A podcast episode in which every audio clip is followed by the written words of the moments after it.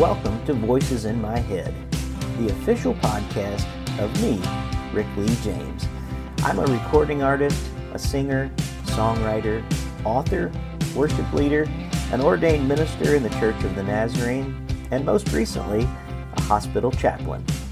The Voices in My Head podcast is where I discuss things that are on my mind, the voices in my head. Music, movies, books, pop culture, theology, and more are all on the table as I discuss them here with friends and colleagues and sometimes just by myself, processing what I'm learning in the moment. Make sure to let me know what you think of today's episode by leaving me a review on iTunes, tweeting to me at Rick Lee James on Twitter, and by joining my mailing list at rickleejames.com, where you can receive an email every time a new episode is released. By the way, in case you are interested in a daily dose of kindness and encouragement beyond this podcast, I also run the Twitter account at Mr. Rogers Save, where I post daily quotes from Fred Rogers, one of the loudest voices in my head, which is ironic because he was such a quiet person. Also, if you do want to be notified about all of my latest releases, not just this podcast, sign up for email notifications on my Substack page found at rickleejames.substack.com. Well, I guess that's it for the intro, so let's get to the latest episode of Voices in My Head, the Rick Lee James podcast.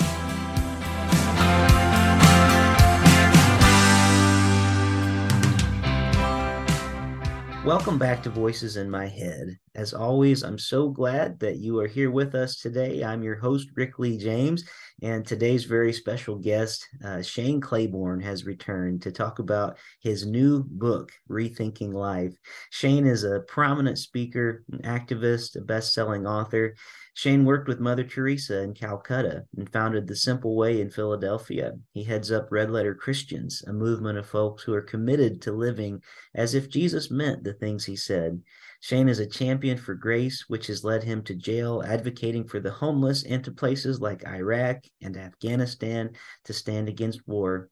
Now, grace fuels his passion to end the death penalty and to help stop gun violence. Shane Claiborne, welcome back to Voices in My Head. Hey, buddy. Yeah, good to be with you. you know, last time I think we chatted, it was um, on one of the the anniversaries of of Rich Mullins's passing, I think, and uh, you had a chance to to know Rich whenever he was still with us on this side of eternity, and it was so good to be able to hear some kind of firsthand stories, you know, from him at that time, and uh, and today is is for a different topic, but it it's one that um, you know, I, I, think listeners are, are passionate about a couple of things. One is Rich Mullins, for some reason, uh, his legacy just keeps continuing.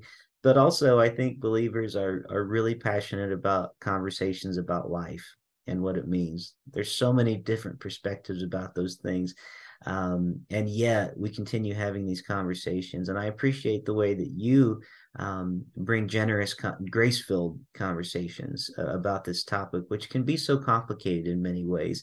So I'm looking forward to having a chance to talk with you about your newest book, Rethinking Life. And just as we begin today, I wonder if, because the book has been out for roughly a month now, I think, something like that. So I'm, I'm sure you've done a number of interviews and had a lot of conversations about it. I wonder if for you, there has been a common topic related to this that has come up again and again that you keep feeling like, wow, this is kind of where people's heart is and what they want to talk about. And has there been anything you've observed like that? That like this is the the one thing that has really stood out as you have released the book. Yeah, man. Well, so the interesting thing is, you know, the last couple of books I wrote were pretty specific. Beating Guns was mm-hmm. around uh, gun violence. I mean, it's bigger than that, you know, culture of violence, the idolatry of weapons, all that stuff. And then um, executing grace was about the death penalty, but it was also about restorative justice and redemption, you know, and um, but this is interesting because it's a broader brush, you know, mm-hmm. it's it's it's um, um, kind of zooming out a little bit and going, what does it mean to really um, advocate for life uh, in a comprehensive way. Um, so it, it, hits on a lot of cylinders, really. And I, I, find people are really resonating with this idea that we want to be not just pro birth, but mm-hmm. pro life, uh, womb to tomb, you know, yeah. to be consistent in that. Um, there are folks that tend to be concerned about particular issues. Uh, and certainly one of those for many Christians is abortion. And I, you know, kind of lead from the very start saying that abortion matters. And I think we can have a better conversation on it, but it's not the only issue of life. Mm-hmm. And, and I think that that's really, um, uh, created an, an open door for a lot of conversations to happen and especially for young people that that have grown pretty tired of the kind of dead end of culture wars and you know sort of cliche bumper stickers and talking points and they really do care about life but it, it's mm-hmm. not confined to just one you know kind of hot button issue yeah well thank you for sharing that. I, I was mm-hmm. going to guess that probably the abortion topic was one that would come up again and again but I, i'm so glad that you mentioned young people and the conversations that they are willing to have. I think sometimes especially the the youngest of generations that's coming out they so often get written off as well they just don't aren't serious about faith and yet we see things happening like asbury you know that, that's been happening just a few weeks ago where we see young people not there because there's a celebrity speaker or some amazing musician that came along but just because there seems to be it, it kind of seems to be the opposite of that doesn't it? That um, it, it, wasn't a social media driven thing. It was it was just something authentic and real. And I, I feel like a longing for connection from young people. And so as they enter into conversations like these it's it's really encouraging to me to see like I, I don't know. Sometimes people like me, I'm a 45 year old man and I get a little jaded sometimes. And I think, are we, are we past those days? But I can remember when I was in college and I remember those revivals we would have on campus. And I remember the way that God moved in such a real way. So I guess the encouragement is God's still moving in the lives and hearts of young people in ways that we may have forgotten about sometimes. Yeah, man, and you know, I, I had a personal connection down at Asbury, uh, not just because I'm from you know East Tennessee and sure. not, not, too far away from Wilmore, but uh, my friends uh, Sarah Baldwin and Clint Baldwin were you know pastors and uh, walking with the students through that. Um, I mean, incredible historic moment, you know, and um, Sarah's one of the many you know pastoral folks there and the vice president of spiritual life. But you know, so I, I reached out to them and said, I'm praying for you. I'm excited. Mm-hmm. I, might I might come down there, you know. Yeah. But, but um, yeah, I think there's a longing for God and there's a longing for a version of Christianity um, that's worth believing in. You know, yeah. that that that looks like Jesus again. And that's why, you know, at Red Letter Christians, that that's what we've said. We want to live as if Jesus meant the stuff he said, and we get our name from the you know the words of the gospel that are often highlighted in red.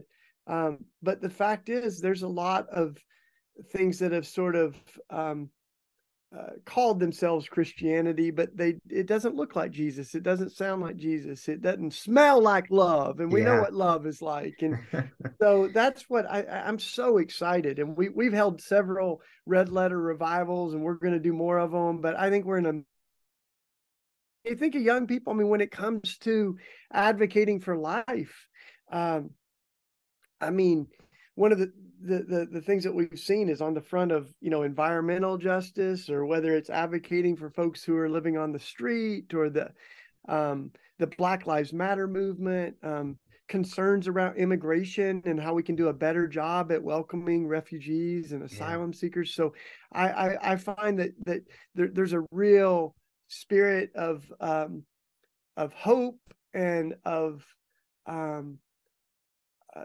kind of this ability to reimagine the world yeah. and this kind of fierce resistance to apathy and mm. going, nah, I mean, don't give us any more excuses. You know, that's, that's, why I think they're they're kind of tired of politicians and a lot of preachers that keep making excuses for, uh, you know, things that we could we could change in the world. Yeah. Oh, I, I agree so much. Well, you know, you mentioned, you know, being driven by love a moment ago. And, you know, in, in your new book, in Rethinking Life, there's a question that I think is so important that you ask that kind of drives everything that you're writing about. And you ask this question What does love require of us you know and so uh, all of these things that we could talk about today whether it be the the good questions that young people are asking uh, the good questions revolving around what it means to rethink life uh, from uh, from womb to tomb and all the things in between there i wonder if you could talk just a little bit about um, that particular question. How what does love require of us and how that has been sort of a driving force on your journey especially you, as you have written this new book yeah, that uh, that's such an important piece of this, Rick. You know, and and that that it is it is kind of the refrain. You know, I mean, you're a musician. Mm-hmm. You, you kind of keep coming back to this chorus of what does love require of us, mm-hmm. and that just kind of happened. You know, books sort of unfold as you're writing them, and I, maybe I don't know, maybe that's how songs are, but I I, I, you know I I kind of I kept coming back to that. Um, and and there's there's a beautiful quote that I have in the book from um Barbara Brown Taylor that is essentially um, when my when my theology or my religion gets in the way of love mm-hmm. and loving my neighbor, I'm going to choose loving my neighbor because God never called me to love my theology or my religion. Right? And I think in some ways politics and stuff can do the same things. We can have these ideologies that um, you know, they sound good or look good on paper, but in the end, if it doesn't manifest itself in real concrete acts of love, especially to the most vulnerable people in our society, then um, yeah, we need to choose love, not our mm-hmm. ideologies. And I, I find that especially on some of these really important but volatile issues like gun violence or abortion or immigration, even, you know, the death penalty, we can have opinions uh, about people that we don't know.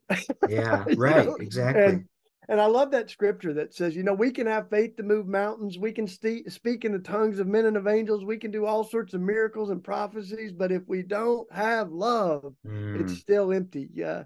yeah. So, um, yeah, that's that's what I keep coming back to. And, you know, one of the people I point to in the book that is such an inspiration and uh, you know i am grateful to have had the chance to work with was mother teresa yeah. and that's that's where i you know i kind of saw what embodied um, love and conviction looks like i mean yeah. she cared deeply about abortion mother teresa did but what that looked like was rescuing kids from train stations that had been mm. abandoned as orphans taking in 14 year old um, women who were um, uh, pregnant you know like mm. it, it, really had flesh on it and, and, and on other issues too i mean before executions mother teresa was picking up the phone calling governors and praying for them and saying yeah. show mercy because jesus said blessed are the merciful you know so yeah yeah oh man what a powerful witness and uh and you know she's one that comes up a lot actually i i've been working as a, a chaplain and i'm in a residency program at a hospital mm. this year till about august so it's been a very busy year just you know working in that way and mother teresa comes up again and again in our conversations not only from the work that she did but the way that she honestly struggled with her faith you know and and yeah. she is a a good representative of a person that that was going to live out her commitment to the lord even if she was living in the silence of god you know and I, mm. I just think that's a powerful um, witness you know that it's not always about the things we're feeling at the time it's about the actions that we're taking. Getting back to that question that you ask again and again in the book what does love require of us? So that's so good. Well you know i, I want to dig in just a little bit deeper into what you wrote in the book and and in the the I think it's chapter two uh, where I made a note, especially that I wanted to to make sure we stopped for a moment. I had a feeling it wasn't a part that was probably talked about a lot in places where you've been interviewed, but you talk about um, in chapter two. Uh, there's this really beautiful story about when you were working at a clinic, and I I, I know I'm going to mispronounce it. I think it's uh, Ganji Prim Nivas. Is that even close? oh yeah, man, it's close. Gandhiji Prem Nivas. Yeah, I mean it means Gandhi's new life. Okay. Gandhiji Prem Nivas. That sounds so much better when you said it. but but anyway, that in the story, uh, you you're talking with a man who whose wounds you were wrapping, and and he and he looks into your eyes and he says this word, Namaste which is a word that probably a lot of us have heard before, but you bring some new significance to that when it's explained to you what it really means from the heart of that culture. And I think it's a it's a, a very beautiful thing for us to reflect on for a moment, especially as we move from when we were just talking about Mother Teresa and you were in that part of the world. I wonder if you could share just a bit about the beautiful meaning that you discovered uh, from the people there about the meaning of this word namaste and how they hold it. Yeah, I, think folks that do yoga, uh, you know, hear that word, and yeah. there's others that may have heard it. But um, I mean, it was one of the most profound encounters of my life. I, I was in this little village, had uh, several hundred people that um, all had skin diseases, and um, uh, really leprosy was uh, w- w- different forms of skin neglect that um, were life threatening, right? And so um, in India's caste system, they were also outcasts. So they weren't allowed in restaurants and um, schools and stores and things like that. So Mother Teresa um, had created this village, and that's where I uh, had the chance to stay for a bit of time. So this one day, you know, in the clinic, all the clinic uh, is the whole clinic was run by folks who had been treated for leprosy, and then they were treating one another. But um, one of them had to leave early. So he sat me down. He said, You're gonna we need your help. And so I'm I'm treating this man's wound and um and we don't share the same language. I tried to pick up a little Bengali and Hindi here and there, but I'm, you know, I'm trying to treat it, treat his wound. And then he, in this really profound moment, like we just stare at each other and I'm wrapping his wound up and he says that word, namaste. Hmm. And, and it was, I had heard it before, but it, it, he he wanted to make sure that I didn't just hear it, but I listened. And so yeah. we're we're in this kind of awkward silence. But the guy standing sitting next to me, he says, "Do you know what that means?" And he explained to me that it's very hard to translate it into English and mm. capture the full depth of it. But he said the best we can do is that the Holy One who lives in me honors the Holy One who lives in you. Hmm. And man, I mean, so this idea that we're made in the image of God, that's what I, am kind of getting at, you know, yeah. in, in, in, this section and, and really in the whole book. And um, and you think of Paul when he wrote, The life I live, I no longer live, but Jesus lives in me. And, you know, mm-hmm. all these verses about Christ living in us or the Spirit dwelling in us and the songs, right, Rick, of I'm right. a sanctuary, you know. Yeah. but, um, but to really think like I want to look into someone's eyes and have that depth of love and appreciation that I say, I can see Jesus in you. I can see the image of God in you. And I think that changes everything. You know, that we know no matter how much this world has crushed or tried to crush mm-hmm. the image of God in someone, we can still see it. And no, nothing can put out the light uh, of the Holy One that lives in us. Uh, mm. So I, have carried that word with me, you know, and I, yeah. it's it's a beautiful one. I love that. The Holy One in me honors the Holy One in you. Well, you know, as we as we get into that whole idea, which I really think drives everything about this book, you know, we're looking at um, the life that, that God has given us and how we honor that in other people. And when we talk about life, again, you you were so right to point out that too often we think of it as just being pro birth you know and and not a lot beyond there. And yet the issues around things uh, involving birth are so complicated. Matter of fact just yesterday if you don't mind i want to read just a little bit from a post of a friend of mine another musician in nashville john tibbs. When we talk about these complicated issues uh, uh, around things like uh, abortion and and what is abortion versus what is actual real health care that is needed to to happen for people. And um, and he says hi everyone. I want to share this story not for any other reason than to raise awareness of a major issue happening right now in the us sadly at the end of last year emily his wife suffered a very hard and complicated miscarriage. We were absolutely devastated on top of that initial loss, there was such an extra and unnecessary burden placed upon us after visiting multiple hospitals and having the miscarriage confirmed by five different doctors. My wife's care was delayed by a lack of clarity in the trigger laws that have been forced by doctors to choose between malpractice and committing a felony. Due to that, Emily was sent home to miscarry in our home for a month. There were many days she was unable to get out of bed. And he goes on just a little bit about it, but I, I felt it was so important to to to let a story like John and Emily's to to come to light today. Like this is a real thing that just happened, you know, uh, among people that we know and love. It's not it's not a far off issue in the news. It's not something else.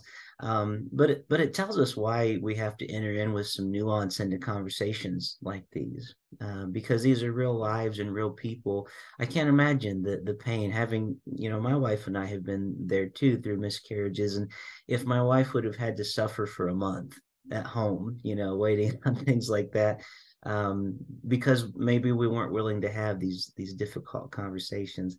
So I, I love if if we could talk just for a minute because you do such a good job in your book of of laying out how the church, the early church especially, was was very anti-abortion, um, but how the conversation is not quite the same you know, in the way that it was then and the way that it is now. I wonder if you could maybe just speak to some of the nuance of the differences maybe between what the early church was speaking of and maybe some of the the complicated ways that we talk about uh, the issue right now. If that's not too difficult of a question, I know it seems kind of broad, but I just think it's an important one for us to keep having. Yeah, and I'm I'm still thinking of the story that you shared, you know, and it, yeah. it really uh, um, breaks my heart, and I'm so yeah. sorry that you know folks experience, many people experience similar versions of that story, and and that's why I think it's so important to begin by saying um, that what does love look mm-hmm. like in in this situation, and um, and what does it look like to to care about life in this situation? Some of these are really complicated um, medical scenarios that folks find themselves in and this affects so many people i mean mm-hmm. i i talk about this um in the book that i i didn't know that my mom uh, uh, had had an abortion until i started writing this and i dedicated the book to my mom and my wife who actually my wife writes her own story you know mm-hmm. in in the book but um one in four women have been impacted by this and so that i mean that that should um, create a, a, little different um, posture in our heart, you know, as we're thinking yeah. about um, something so complicated and so personal. Um, I hosted two town halls on this with my friend Lisa Sharon Harper, and we had folk, women in particular that had been impacted. And one of those was a woman who had had a, a, an abortion late in pregnancy. Um, and we often hear the you know the, these kind of talking points right of like late term abortion and yet in her case she was carrying twins and lost one of those and mm. um, not only was the other twin's life um, at risk and all this but her own life was at risk and all that and i mean what a nightmare a horrific situation to yeah. be in right and you think like i don't know how i would navigate that um, but the people that make it seem so uh, uh, um, just about uh, you're a murderer if you do mm-hmm. this or something like it, it seemed it seems so unchristlike right that, that so I, I, think it's important to have a better conversation about abortion and that's mm-hmm. what we've tried to do um, in these town halls and to to um but also to realize that um, while scripture is pretty vague on this, I mean, we have very little in scripture that can really, you know, speak directly to the issue of abortion. Jesus doesn't mention it.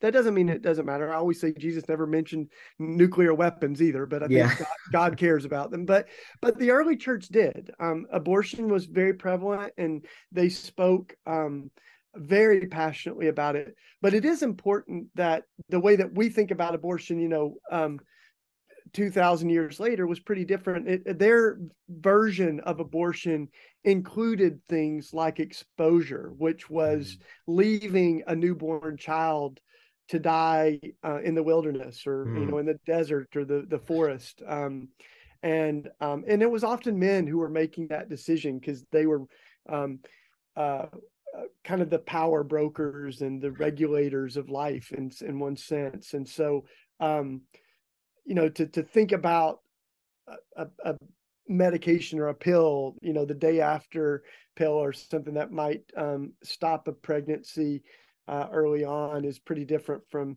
what we would call murder, you know, yeah. leaving a child in, in the wilderness. Um, mm-hmm. That doesn't, I'm not trying to conflate those. I'm just saying that they were very passionate, um, mm-hmm. even about um, terminating a pregnancy in the womb. And it's, I think it's helpful to know that because I look yeah. to the early church for a lot of cues on things, right? Sure. They were really near to Jesus. They had this fresh passion of life. But what's also like unmistakable and so important is how comprehensive their um, passion for life was. So not only were they speaking against abortion, but they were speaking passionately against the death penalty, uh, around war and combat, and uh, I mean, even went to so far as to say like a Christian can't be in the military unless they commit not to kill. Yeah. um, and and they spoke against the gladiatorial games, which they saw as this sort of um, you know cultural glamorization, you know, uh, of violence and um, in in their own world. So that's I, I think that's really helpful, you know. And mm-hmm. then to, mm-hmm. to, to,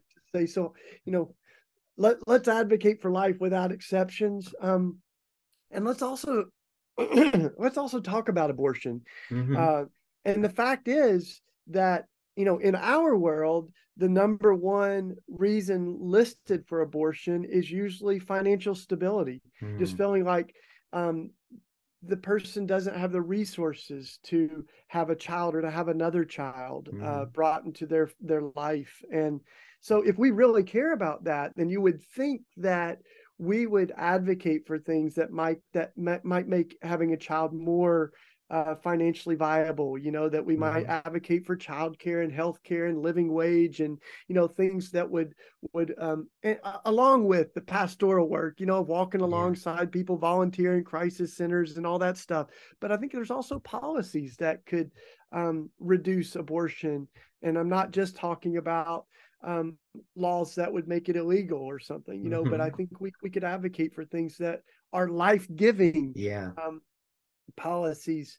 And I mean, I do think that we we can eh, just as we talk about gun violence we we have the language for common sense gun laws mm-hmm. that would limit the capacity of guns you know that would mm-hmm. keep keep uh, dangerous people from getting them domestic abusers from getting them having background checks you know like these are common sense gun laws yeah. having a limit to the amount of handguns you know one person can't have more than uh, 12 handguns a year that they buy. You know, like I think those are like reasonable laws. Yeah. Um, I think we can have conversations around abortion and other policy issues that go, you know, if it's not a medical thing, like then no one's going to have a late uh, an abortion late in their pregnancy. And you know, mm-hmm. people talk as if like a mother just decides eight months in, I don't want this kid, and I'm I'm yet to find a single person that had an abortion late in their pregnancy that it wasn't someone's life that was at stake. Yeah, yeah, I, I agree. That and and working around a hospital now too, especially, I I see just how painful it is. It's it's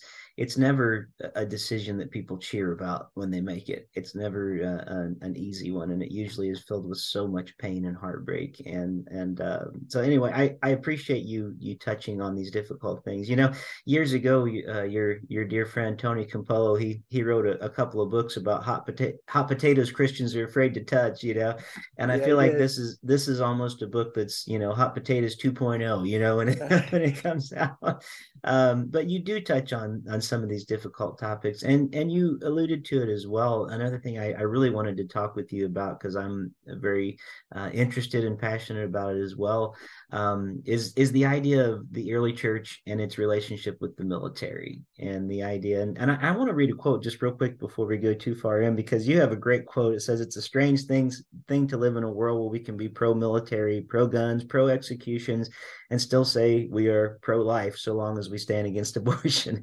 Um, and but alas that's where we find ourselves. And and when you talk in in the book um, it's something I'm glad to see someone writing about because I've read about it a number of times as I've read the early church fathers and uh, different writings about military service. But help us expand our imagination a bit, Shane, if you could this morning, because there was not necessarily a prohibition against being in the military which is very interesting in the early church but there was a prohibition against killing. And i i'd love for us to just think for a minute about the idea of like uh, we so often associate killing with the military, but imagine there are many other things that the military can be used for that are actually life-giving aren't there? And and the the amount of courage and dedication it would take for a christian even today to say i will be in the military uh, but i will not kill. I, I, you know i'm, I'm working with uh, seventh day adventists and the, the chaplaincy work that i'm doing and I, I, believe his name was desmond doss. They made a movie about him a few years yeah. ago about the one he joined he literally joined the military but would not carry a weapon. He simply wanted to be there to to give life, to save life and help life, and literally went on the battlefield not as a chaplain, uh, as a soldier, but with no weapons, so that he could save people. And I, I I love that whole idea of like what a countercultural thing for a Christian to do. So that very long uh, prelude to this, help us this morning, Shane. Like in we when we use our imagination in this way, what does it mean for a Christian to be in the military, and how does being a Christian make a difference in that? It's such an important question mm-hmm. uh, and and i like the way that you framed it because it's exactly right the the early christians said that you you know they they, they were debating this um, uh, mm-hmm. but the, one of the things that they were saying is that uh, some of them said you could be in the military as long as you committed not to kill and that that you know we think of that now um, maybe in a different light but you know in that time the the military was building aqueducts and roads and doing all sorts of things other than fighting wars. But the early Christians were really clear that if there does come a point where there is combat, then you would uh, refuse to kill. And Christians were killed for that, for mm. refusing for refusing to kill. So this was also an act of conscientious objection or civil mm-hmm. disobedience. You know, um, and so there generally they were saying like serving in the military is incompatible with our uh, commitment to Christ. Mm-hmm. Um, because there's going to be that collision and they you know the the the early christian said for christ we can die but we cannot kill mm. uh, and and they often referred to uh, you know, when Jesus disarmed Peter when he picks up his sword, and, and they mm-hmm. would say things like, when Jesus disarmed Peter, he disarmed all of us. Because yes. if ever there was a case for using violence to protect the innocent, Peter had the case. But the sword and the cross give us two different versions of power. We might even say the sword and the gun or the bomb, right? Mm-hmm. They're um, you can't love your enemies and simultaneously prepare to kill them. Like yeah. this becomes a collision of interest. And it's interesting because today I think of so many of my friends that have felt that collision in their soul. Um, mm-hmm. Friends in Iraq that said, you know, I'm trying to love my enemies, but I'm also being given orders that feel like they're in direct collision with my commitment to Christ. Mm. Um, and one of them literally said, I don't feel like I can carry the cross in one hand and uh, a, a, military weapon in the other. Mm. Um, so you, you kind of feel that I'm trying to serve two masters thing, you know. Um, and what what I think is troubling is that um, if you went into the U.S. military saying I'm a Christian, so I can't kill, they would be like, well, then you, you know, I'm not sure this is the best job for you. And that's kind of exactly the point is that mm-hmm being a commit committed to Christ might not be compatible with some jobs. And I, yeah. you know i kind of also point to others like uh, you know the the early christians also mentioned running a brothel right? Mm. it might be hard to do that job as a christian. Right right exactly. Um, but um you know I, I think we're, we're we're a little bit more um conditioned culturally to try to keep these together. And i think what we do is we set people up for kind of moral injury or an injury of conscience, this collision in their soul. Um, and I, I, have another friend that I work with at Red Letter Christians, um, uh, Diana Oestreich, and she wrote a book called Waging Peace. Mm. And in it, she talks about her story as a sharpshooter and someone brought in to combat as a Christian. Um, she began to feel this idea that I can't kill. And she was being desensitized. I mean, literally, she was told if you can't, you know, run over people with you know combat vehicles then you're you're going to be in a position where you're disobeying orders and she ultimately had to you know re, redo her you know i mean find she found her whole vocation in the midst yeah. of that so i think those are really important questions and even military chaplains are mm-hmm. told I, I, was just meeting with one um, last week they're told you're a soldier first, you're a chaplain second, you know, wow. and so you can't be a voice of conscience in some ways, um, or you face losing your job if you do it. If you mm.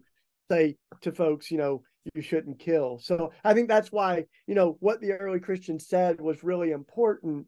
Um, and it's really hard, I think, for us to imagine, you know, can could could you go into the military as a Christian saying, I'm committed to loving my enemies. I'm not going to carry a weapon. I'm not going to kill anyone. Um, and uh, I don't know, uh, you know, I, I, think there's all kinds of ways that we can try to follow Christ. Um, but uh, yeah. it, it, raises some important questions for us. Yeah. It, it is, and I and I appreciate the the way that you explain those things. And I and I want to say at the same time, I'm grateful for the people in my congregation um, who who have served in the military, and I think who have done it in ways that have honored Christ. You know, and I and I I believe it can be done, but I think it's tricky. Like you said, it, it may be it may be something where when the time comes to it, you may have to decide who who your lord really is for sure you know in those in those matters. But again i i appreciate the the nuance that you bring when you're talking about that. I, it, it just brought up a memory from probably 20 years ago when I walked into a church on Sunday morning and and it was on one of the patriotic you know days that I come to dread sometimes in churches. And and I walk in and there's a man uh, dressed in full military uniform with a gun standing in front of the communion table as service is beginning. And I thought, my goodness, the fact that I don't know what's what's worse, seeing that or seeing that nobody in this congregation seems to have a problem with it. You know, the idea that uh, it feels like a failure of discipleship in so many ways.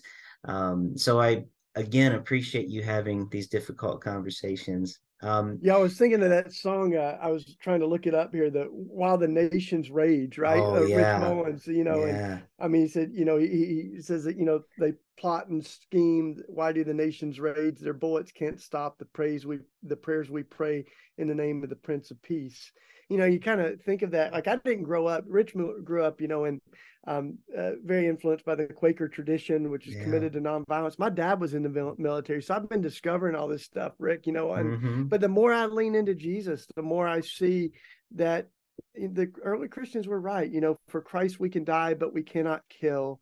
Um, and I mean, some of this came when I was in Iraq, and this it was exactly 20 years ago. This month yeah. is the anniversary of when we were there, and I write about this in Rethinking Life. You know that the U.S. was dropping 900 bombs a day mm. on uh, Iraq, and I, we I lived there in Baghdad, and we went to hospitals that where a bomb hit the children's ward Hmm. We went to a school that was bombed by the U.S. and coalition yeah. troops. We went to a shelter, Amaria shelter, that was filled with women and children when we dropped two smart bombs on it and killed everyone inside. So I think all of this, like, you know, we we sometimes look back and we think that we are using violence to try to rid the world of evil, but we often become um, the very thing that we are trying to heal the world of. Um, mm. And you mm. think of like when it comes to the weapons of mass destruction, like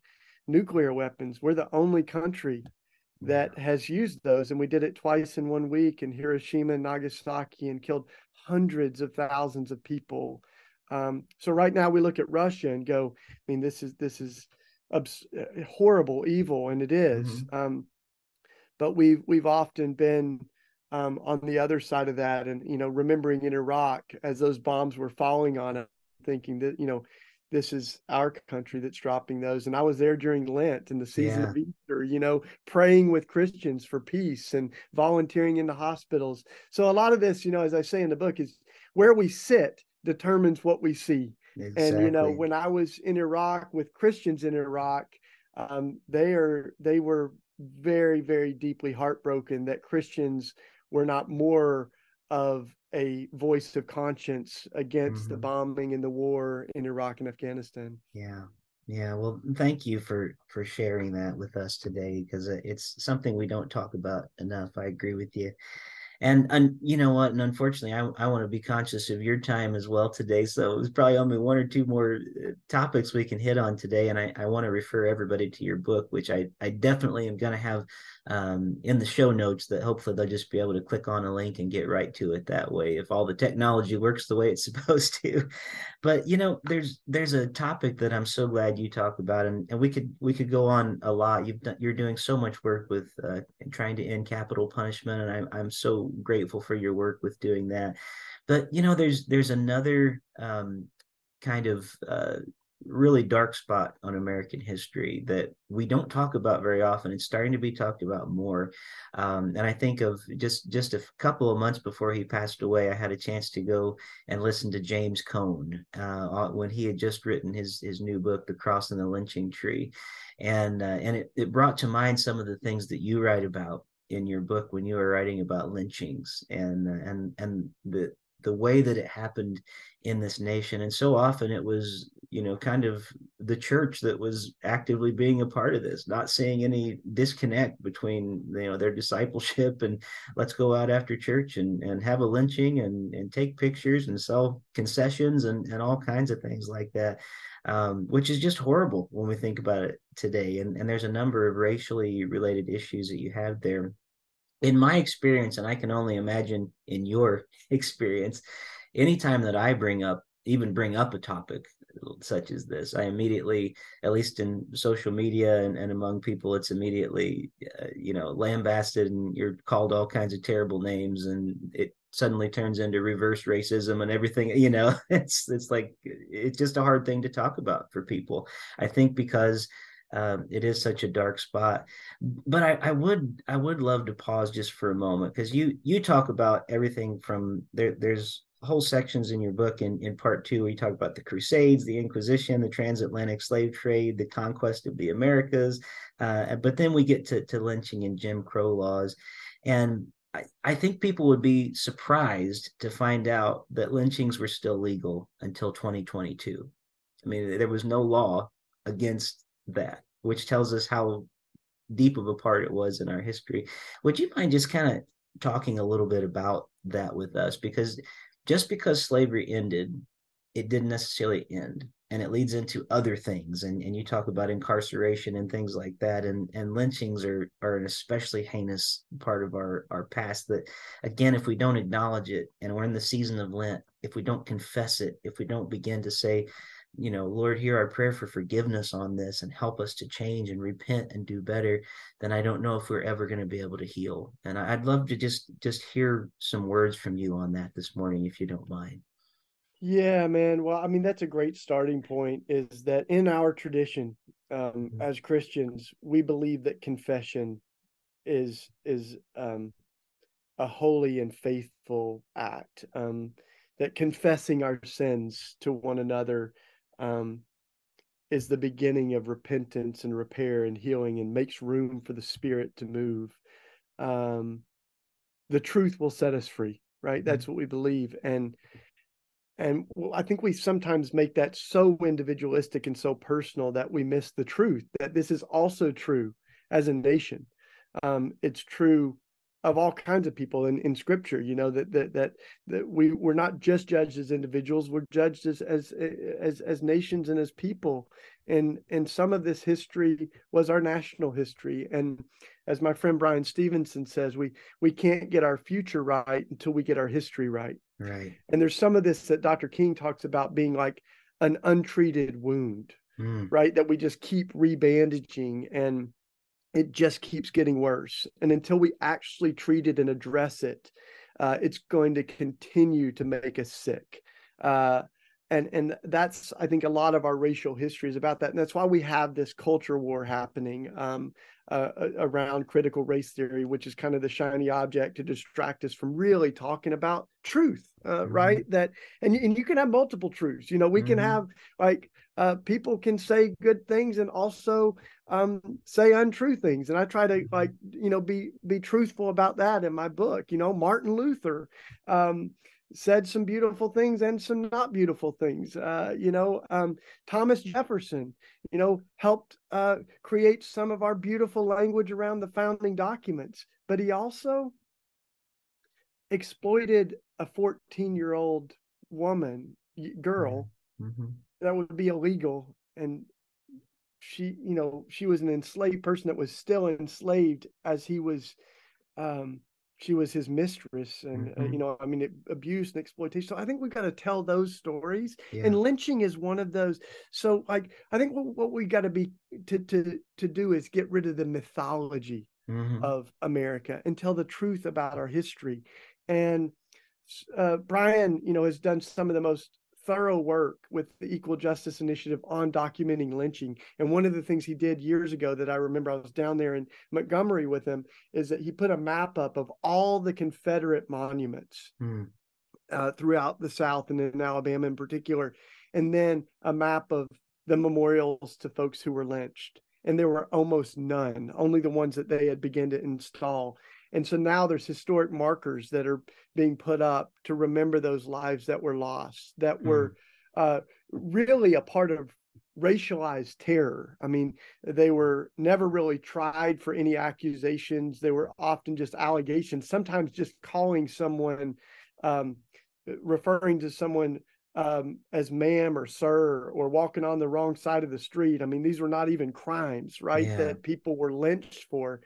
Um, so that's you know when i look at scripture there's one that i talk about in the book rick that i think so appropriate to all this and it talks about how we're in corinthians we're all one body with many parts but then mm-hmm. as you mm-hmm. get to the end of that verse that's very familiar to a lot of us um, it says the parts of the body which have been dishonored are now given special honor mm. and you think man that that's so deep right and yeah.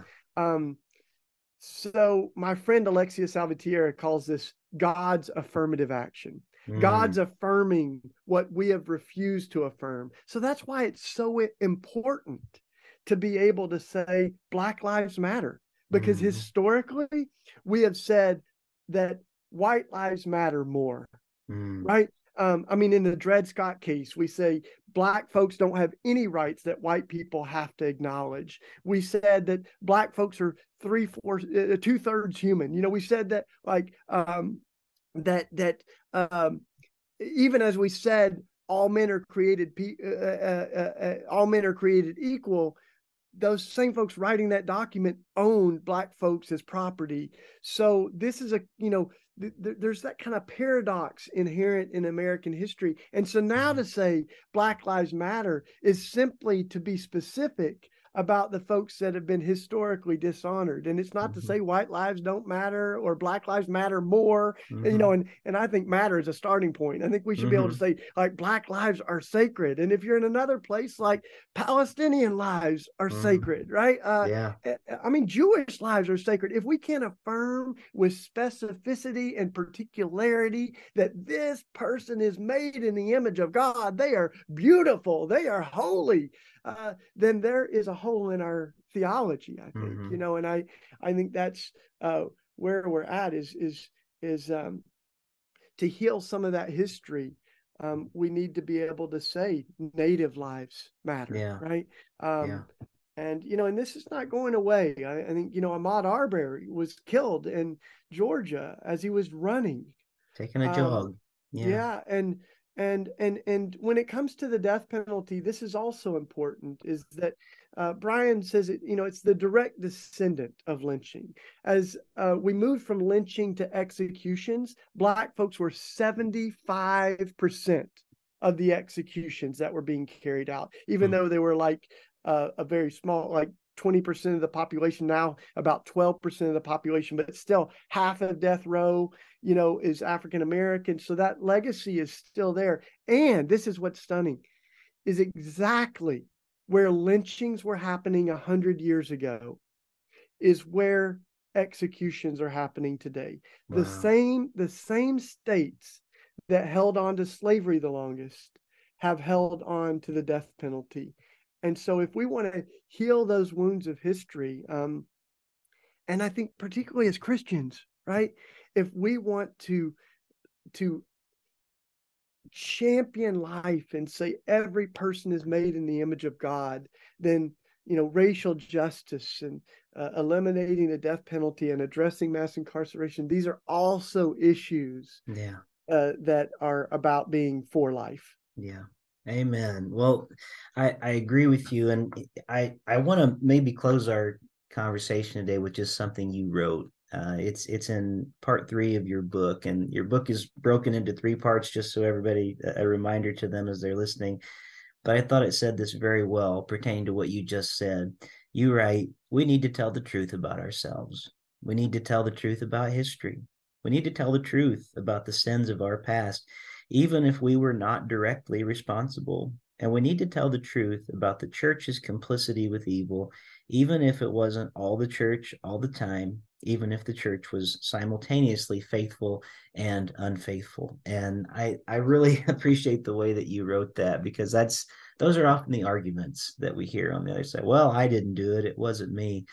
But there is a sense in which we are the body of Christ together uh, the good the bad and the ugly and if we can't confess some of the things and um, it's amazing how healing it can be when we can actually become people with a humble attitude that come with a non-anxious a non-judgmental presence into places like this uh, and into conversations like these where we can hopefully be agents um, for healing and people who are going to ask those important questions about what does it mean to love you know what does it mean to love well in this world how do we um, carry this out in our faith and in our lives so i, I want to thank you for we we've only scratched the surface of the the the powerful things that you've been writing about in this book today um, but i really appreciate you and i i don't always get a chance to to see you very often like this and and uh, have a conversation uh, so i just want to thank you while i have you here with me um, thank you for the way that you have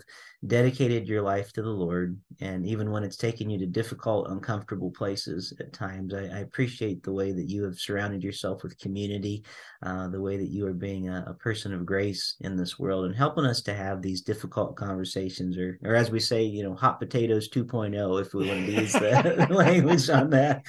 Uh, but but truly, I'm grateful, and I'm I'm thinking I may actually close the podcast today with a song called "Love Our Enemies," which uh, I released a few years ago, but it just feels like a, it's appropriate to our conversation today as we think about what it means to love not just from womb to tomb, uh, or, but also even to love our enemies, as Jesus has has called us into that place. All difficult things, but still part of the gospel. so I'm grateful for that. Uh, before we do kind of kind of close out today, is there anything we missed? Anything that you just really wanted to talk about today? And they're like, doggone it, we forgot to talk about this. I, I always oh, want to give our guests a chance to to say anything that we might have missed. Oh man, I, it's always a gift to be with you, my brother. And um, you know, I, I I would just say, you know, follow us on social media and join the Red Letter Christians movement because we mm-hmm.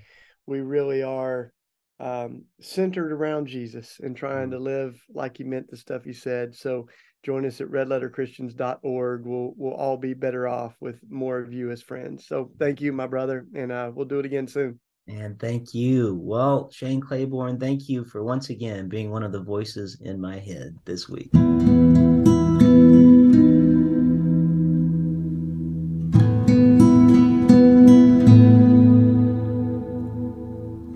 O God, you have made one blood of all the peoples of the earth and sent your blessed Son Jesus to preach peace to those who are far off and to those who are near. Grant that people everywhere may seek after you and find you. Bring the nations into your fold. Pour out your Spirit upon all flesh, and hasten the coming of your kingdom through Jesus Christ our Lord.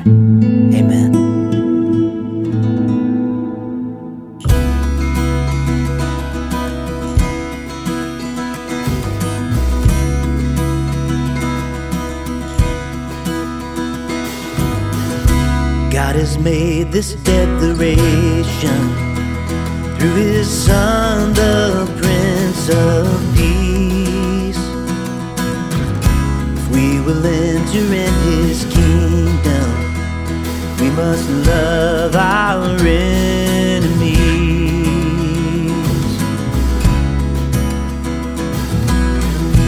Lord, deliver us from hatred prejudice and cruelty.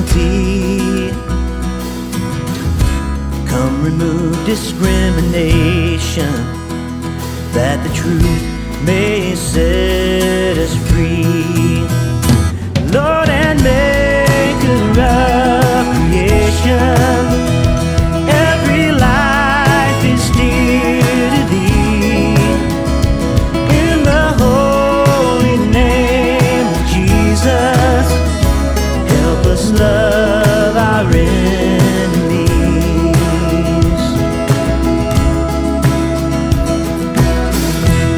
Jesus is our true example,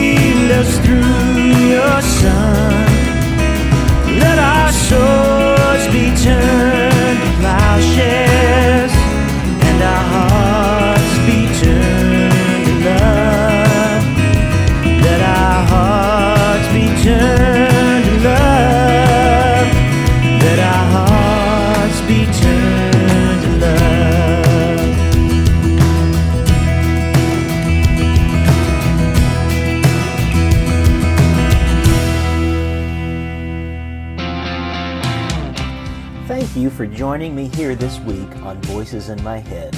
Music on the intro and outro of this show is from my single, As I Walk These Halls, which can be streamed on any streaming platform, including Spotify.